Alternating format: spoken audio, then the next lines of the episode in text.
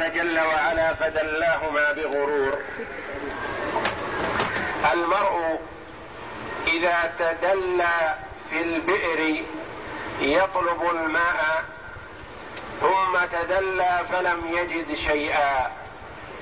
فهو فعل فعلا يتوقع حصول النتيجة الحسنة. فلم يحصل على ما أراد. وكذلك فعل الشيطان مع الأبوين. جرهما إلى الأكل من هذه الشجرة لأنهما أرادا بذلك الخلود في الجنة والبقاء فيها فلم يحصل لهما ما أرادا فدلاهما بغرور التغرير هو إظهار النصيحة مع إبطان الغش. يقال غرر به. استدرجه وغرر به. يعني أظهر له النصيحة وأظهر له أنه يريد ما ينفعه وهو في الحقيقة يريد مضرته.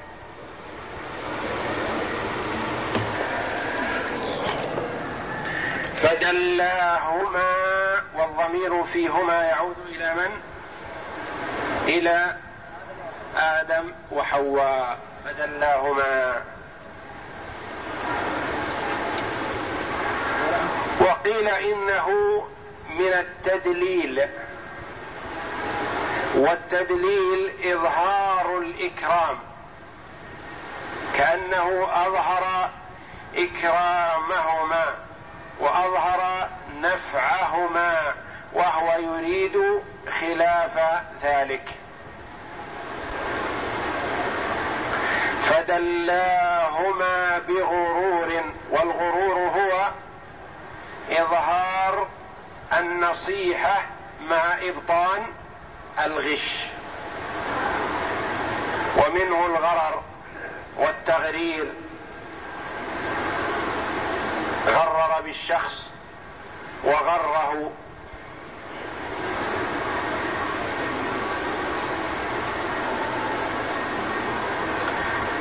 بغرور فلما ذاقا الشجرة من هما؟ آدم وحواء. ذاقا والذوق يطلق ويراد به الأكل الخفيف القليل. كما يقال ذقت الطعام. يفهم من هذه الكلمة أنه لم يأكل منه اكلا وإنما ذاقه. وقال الفقهاء رحمهم الله ويكره يعني للصائم ذوق طعام بلا حاجة. أما إذا كان هناك حاجة فلا حرج في الذوق بأن يوضع شيء من الطعام على طرف اللسان ليعرف ملوحته من قلها أو حموضته من حلاوته ونحو ذلك. ذوق فالذوق هو أخذ شيء يسير من الطعام. فهما طمعا فيما رغبهما فيه إبليس ومناهما إياه بالخلود في الجنة رغبا في ذلك. وخوفا من الوقوع في المعصية لأن الله نهاهما عن الشجرة هذه لم يتمكنا من الأكل كثيرا. فلما ذاقا الشجرة. والألف في ذاقا ألف التثنية تعود إلى آدم وحواء. ذاقا الشجرة بدت. وما المراد بهذه الشجرة؟ الله أعلم بذلك. قيل هي شجرة الحنطة وقيل السنبلة وقيل التين وقيل الكرم وقيل غير ذلك. وكما قال ابن جرير رحمه الله لو كان في معرفة الشجرة فائدة للعباد في دينهم أو دنياهم لو بينها الله جل وعلا في كتابه أو على لسان رسوله صلى الله عليه وسلم. ذاق الشجرة بدت لهما سوآتهما. بدت بمعنى ظهرت. لهما لآدم وحواء. سوآتهما يعني العورة. بدت لكل واحد عورة صاحبه.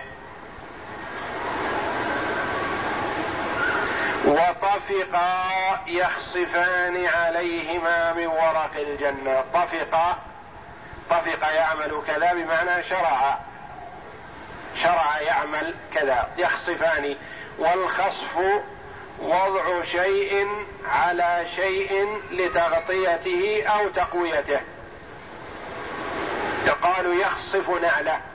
يعني يضع طبقة فوق النعل لتقويتها. ومن صفته صلى الله عليه وسلم من تواضعه عليه الصلاة والسلام كان يخصف نعله. يخصفان عليهما من ورق الجنة. يأخذان من ورق الشجر من ورق التين كما قيل ويضعان ورقة على ورقة ويلصقان بعضها ببعض ويضعانها على العورة. وناداهما ربهما لما حصل منهما هذا الفعل وتبدت العورة. وكما ورد في الحديث كان آدم عليه السلام طويلا كالنخلة وكان له شعر. فلما بدت له سوءته هرب سار على وجهه في الجنة. فعلق شعره بشجرة من شجر الجنة. فقال أطلقيني فقالت ما أنا بمطلقتك وناداه ربه يا آدم أمني تفر. قال لا يا ربي ولكن استحييت منك. وناداهما ربهما ألم أنهكما عن تلكما الشجرة؟ لم أكلتما من هذه الشجرة؟ قال يا ربي ما ظننت أن أحدا يحلف بك كاذبا. وأول من حلف بالله كاذبا هو إبليس اللعين. فمن اتصف بهذه الصفة فقد أخذها منه. وهو اللعين سلفه فيها. والنبي صلى الله عليه وسلم يقول من حلف على يمين يقتطع بها مال امرئ مسلم لقي الله وهو عليه غضبان. قالوا يا رسول الله وإن كان شيئا يسيرا قال وإن كان قضيبا من أراك يعني عود سواك. فالحلف بالله والمرء كاذب كبيرة من كبائر الذنوب.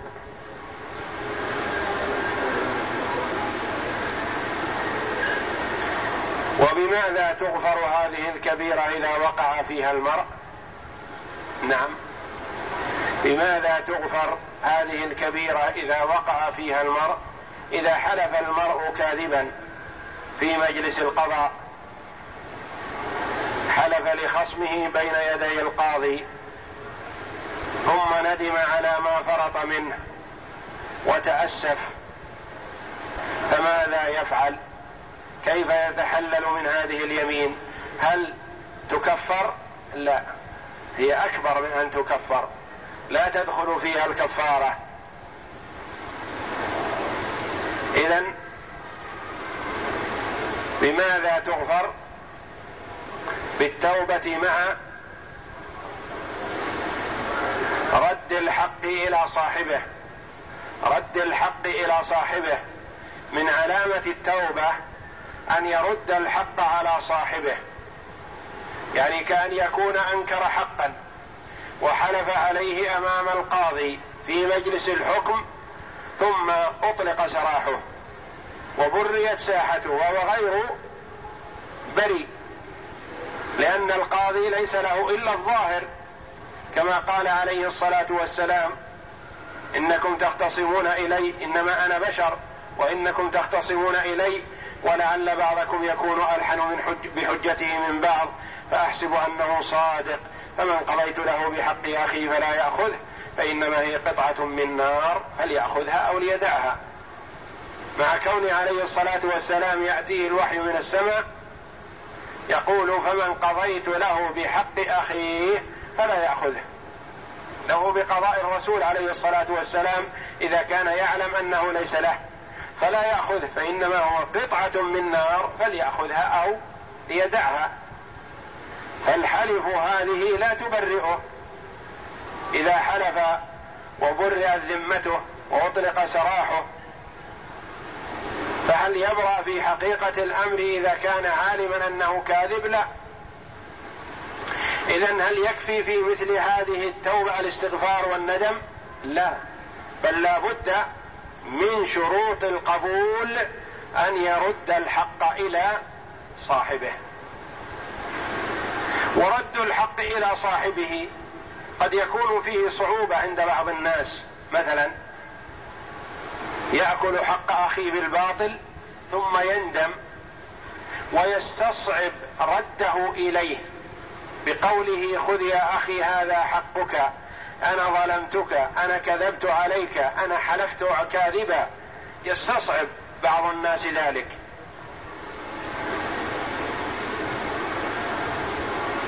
فهل يكفي إذا أدى إليه حقه بدون أن يعلمه؟ نعم. لا بأس. أن يؤدي إليه حقه بدون أن يعلمه. أن يعطيه إياه ويقول هذا أرسل معي إليك. من شخص يقول إنه لك. أو يعطيه شخصا يسلمه إياه بحضرته أو على يقين أنه سلمه له. فإذا وصل الحق إلى صاحبه بأي وسيلة كانت برئت ذمة الأول إن شاء الله. وإن قدر على أن يسلمه إياه ويتحلل منه فهو أحسن. لكن ما كل النفوس تطيق ذلك؟ قد لا يطيقه فيستمر بأخذه الحق وفي هذا ضرر عليه. لكن يبرئ ذمته بأن يوصل الحق إلى صاحبه ولو من غير يده. من من أي طريق كان؟ يوصله وتبرأ ذمته إن شاء الله.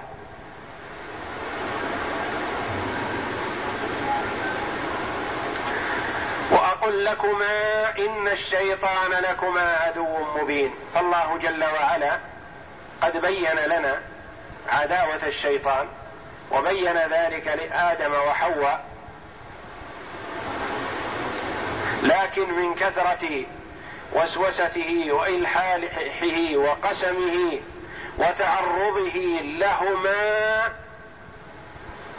أطاعاه طمعا فيما وعدهما به.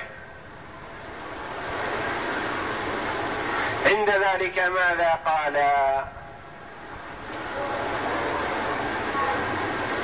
فرق بين رد آدم عليه السلام ورد إبليس حينما وقع كل منهما في المعصية.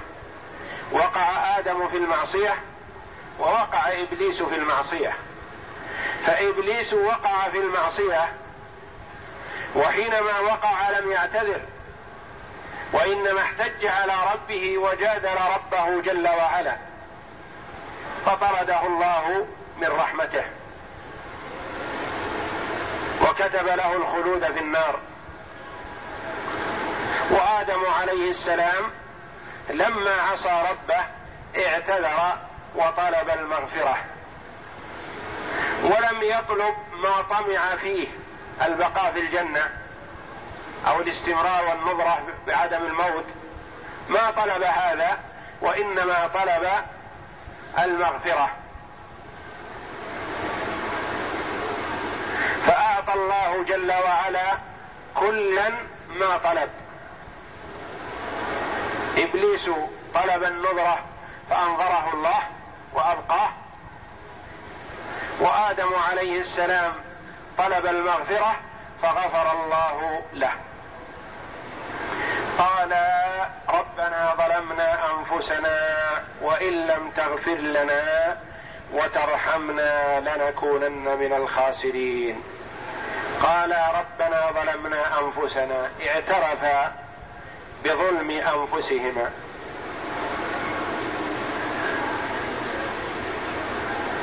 ربنا ظلمنا أنفسنا. وإذا اعترف المرء بظلم نفسه وندم على ما فرط منه فإن الله جل وعلا يغفر له ذلك. قال ربنا يعني يا ربنا ظلمنا أنفسنا وقعنا في ظلم أنفسنا أضررنا بأنفسنا وظلمناها وهما لم يظلما الله شيئا لأن الله جل وعلا لا تنفعه طاعة المطيع ولا تضره معصية العاصي. قال ربنا ظلمنا أنفسنا وإن لم تغفر لنا وترحمنا وإن لم تغفر لنا إن لم يحصل منك المغفرة لنا. والغفر هو محو الذنب بإزالته وستره. ستره عن الأعين ومحو أثره. فلا يعاقب عليه. وإن لم تغفر لنا وترحمنا تجود علينا برحمتك وتشملنا برحمتك وعفوك لنكونن من الخاسرين. إن لم يحصل منك ذلك لنا سنقع في الخسران العظيم.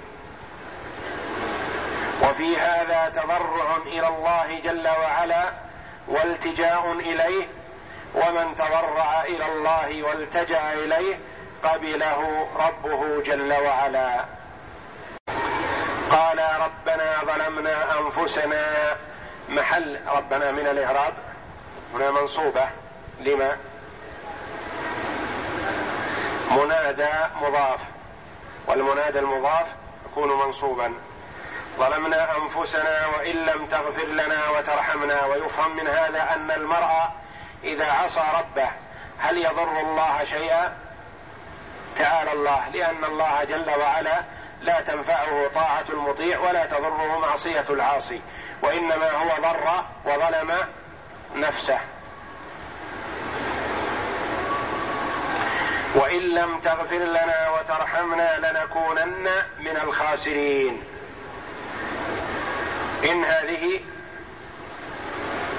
إن لم يحصل كذا ليكونن كذا. ما هي؟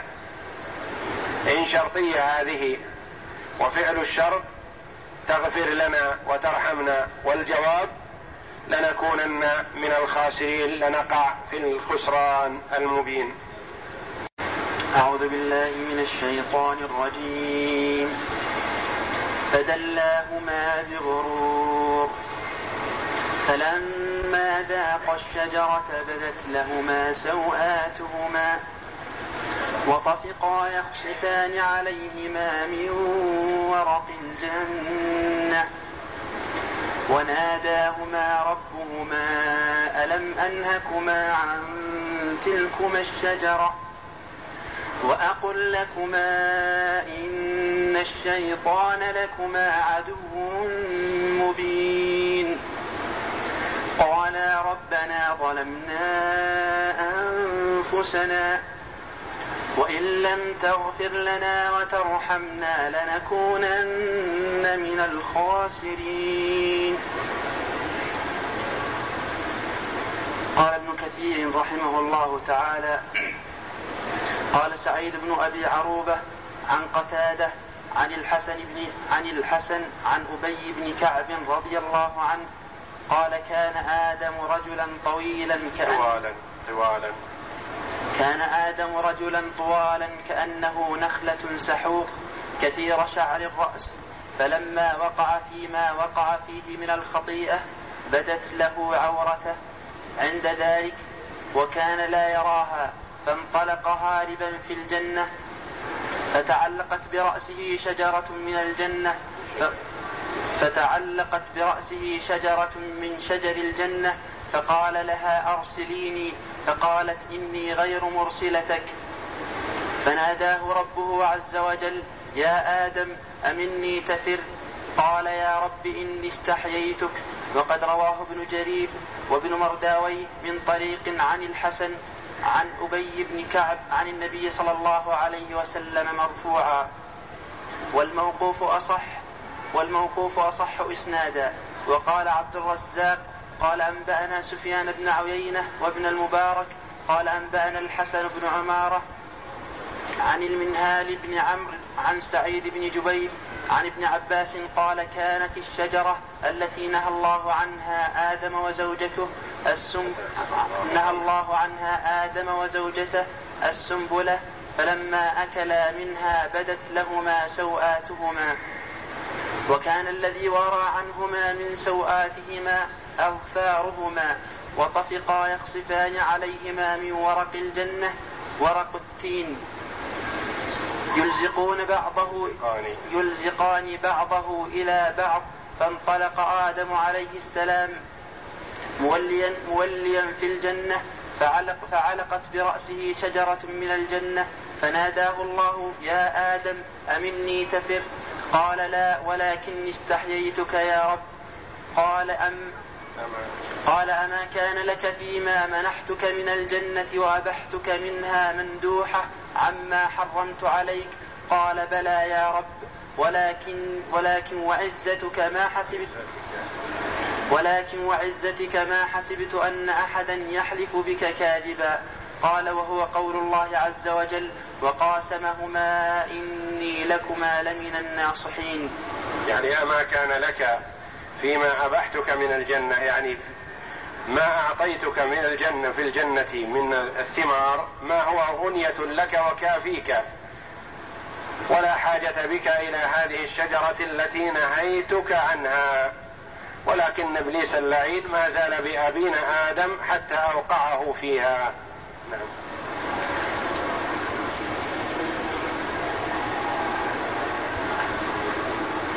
قال فبعزتي لأهبطنك إلى الأرض ثم لا تنال العيش إلا كدا. قال فهبط من الجنة وكانا يأكلان منها رغدا قال فأهبط. قال فأهبط من الجنة وكانا يأكلان منها رغدا. يأكلان من الجنة رغدا بلا كد ولا تعب فعقوبة له على معصيته أهبطه الله جل وعلا إلى الأرض وصار لا ينال طعامه إلا بعد كد وتعب شديدين. نعم. فأهبط إلى غير رغد من إلى غير رغد من طعام وشراب فعلم صنع فعلم. صنعة الحديد. فعلم صنعة الحديد وأمر بالحرث فحرث وزرع. ثم سقى حتى إذا بلغ حصد ثم داسه ثم دراه ثم طحنه ثم عجنه ثم خبزه ثم أكله. فلم يبلغه حتى بلغ منه ما شاء الله أن يبلغ. يعني من التعب. وقت طويل وجهد جهيد للحصول على لقمة العيش. بينما كان في الأول يأكل من الجنة حيث ما شاء. نعم. وقال الثوري عن ابن أبي ليلى عن المنهال بن عمرو عن سعيد عن سعيد بن جبير عن ابن عباس وطفقا يخصفان عليهما من ورق الجنة قال ورق التين صحيح إليه وقال مجاهد جعلا يخصفان عليهما من ورق الجنة كهيئة الثوب وقال وهب بن منبه وقال وهب بن منبه في قوله ينزع عنهما لباسهما. قال كان لباس آدم وحواء نورا على فروجهما. لا يرى هذا عورة هذا ولا هذه عورة هذا. فلما أكلا من الشجرة بدت لهما سوآتهما. رواه ابن جرير بسند صحيح إليه. وقال عبد الرزاق قال أخبرنا معمر عن قتادة. قال قال آدم أي ربي أرأيت, أرأيت إن, أرأيت إن, تبت, إن تبت واستغفرت؟ قال إذا أدخلك الجنة. وأما إبليس فلم يسأله التوبة وسأله, وسأله النذرة فأعطي كلا منهما الذي سأله. وقال ابن جرير حدثنا القاسم قال حدثنا الحسين قال حدثنا عباد عباد بن العوام عن سفيان بن حسين عن يعلى بن مسلم عن سعيد بن جبير عن ابن عباس قال لما أكل آدم من الشجرة قيل له قيل له لم أكلت من الشجرة التي نهيتك عنها؟ قال قال حواء, قال حواء أمرتني. قال فإني قد أعقبتها ألا تحمل إلا كرها. تحمل ألا تحمل إلا كرها ولا تضع إلا كرها. نعم. قال إني قد أعقبتها ألا تحمل إلا كرها ولا تضع إلا كرها. يعني عاقبها الله جل وعلا حينما أطعمت آدم من هذه الشجرة التي نهي عنها بأن لا تحمل إلا كرها يعني مشقة وتعب يكون حملها ووضعها كذلك. نعم. قال فرنت عند ذلك حواء فقيل لها الرنة عليك وعلى ولدك. وعلى ولدك وفي بعض الروايات عليك وعلى بنتك. بنات حواء نعم. وقال الضحاك بن مزاحم في قوله ربنا ظلمنا أنفسنا وإن لم تغفر لنا وترحمنا لنكونن من الخاسرين. هي الكلمات التي تلقاها آدم من ربه. يقول الله جل وعلا قال اهبطوا منها اهبطوا بعضكم لبعض عدو ولكم في الأرض مستقر ومتاع إلى حين. قال فيها تحيون وفيها تموتون ومنها تخرجون. بعدما وقع آدم وحواء في المعصية وعصيا ربهما قال الله جل وعلا لهما لا تصلحان للبقاء في هذه الجنة. لأنه لا يصلح للبقاء في الجنة من يعصي ربه. فابعدهما الله جل وعلا عن الجنة وإن كان قد غفر لهما ووعدهما بالدخول إليها والعودة إليها مرة أخرى. قال اهبطوا بعضكم لبعض عدو. اهبطوا. هنا واو الجمع. ومن المراد بالإهباط هنا؟ قيل والهبوط هو النزول من أعلى إلى أسفل. قال اهبطوا. وواو الجمع هذه يراد بها آدم وحواء وإبليس. وقال بعض المفسرين والحية لأنها كانت معهم. وقيل إنها هي التي سعت في هذا وقال بعض المفسرين إن إبليس دخل في جوف الحية وإنه وسوس لآدم وقرب منه. والحية قد عاقبها الله جل وعلا بأن قطع قوائمها وجعلها تمشي على بطنها ووجهها ويقول لا يقابلك أحد إلا ثلغ رأسك. يعني ضربك قتلك وأصبحت مبغضة. فالخطاب في الجمع هنا قيل المراد به آدم وإبليس وحواء والحية. بعضكم لبعض عدو. بعضكم لبعض عدو. فإبليس عدو لآدم وحواء. وكذلك الحية على القول بأنها كانت معهم مهبطة كذلك هي عدوة لبني آدم. والحية من الفواسق التي أمر النبي صلى الله عليه وسلم أن تقتل في الحل والحرم. قال عليه الصلاة والسلام خمس فواسق يقتلن في الحل والحرم. العقرب والحية والفأرة والحدأة والكلب العقور.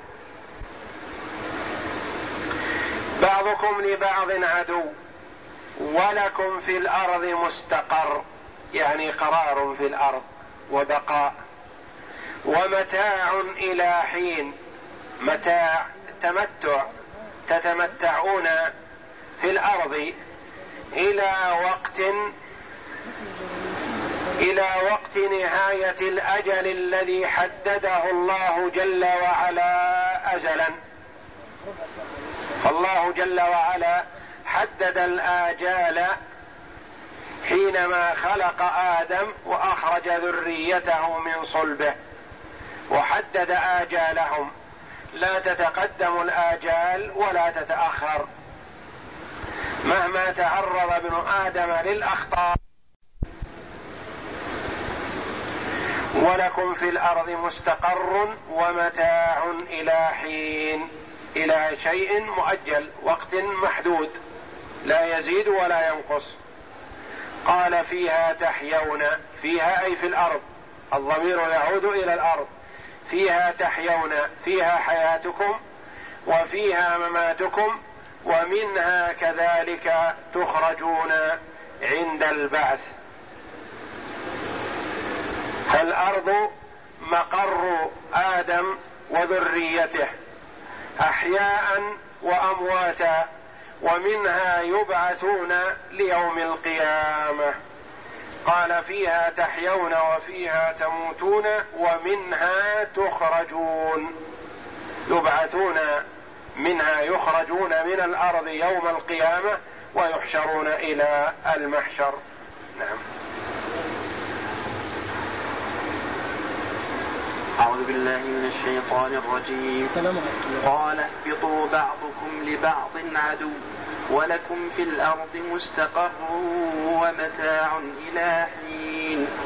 قال فيها تحيون وفيها تموتون ومنها تخرجون.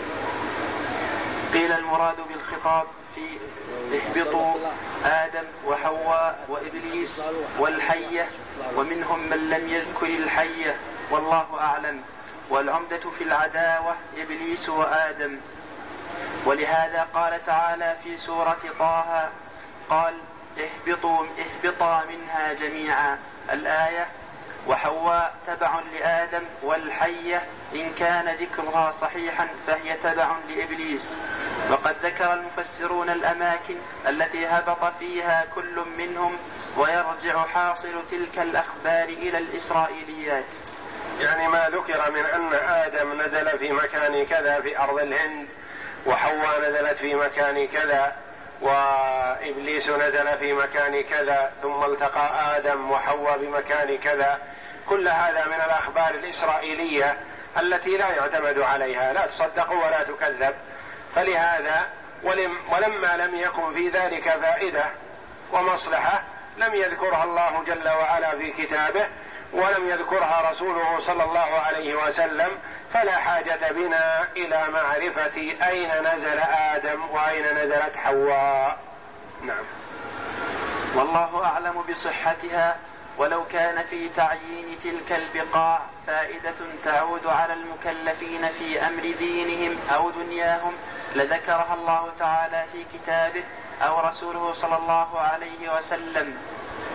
وقوله ولكم في الأرض مستقر ومتاع إلى حين أي قرار وأعمار مضروبة نعم. إلى آجال معلومة.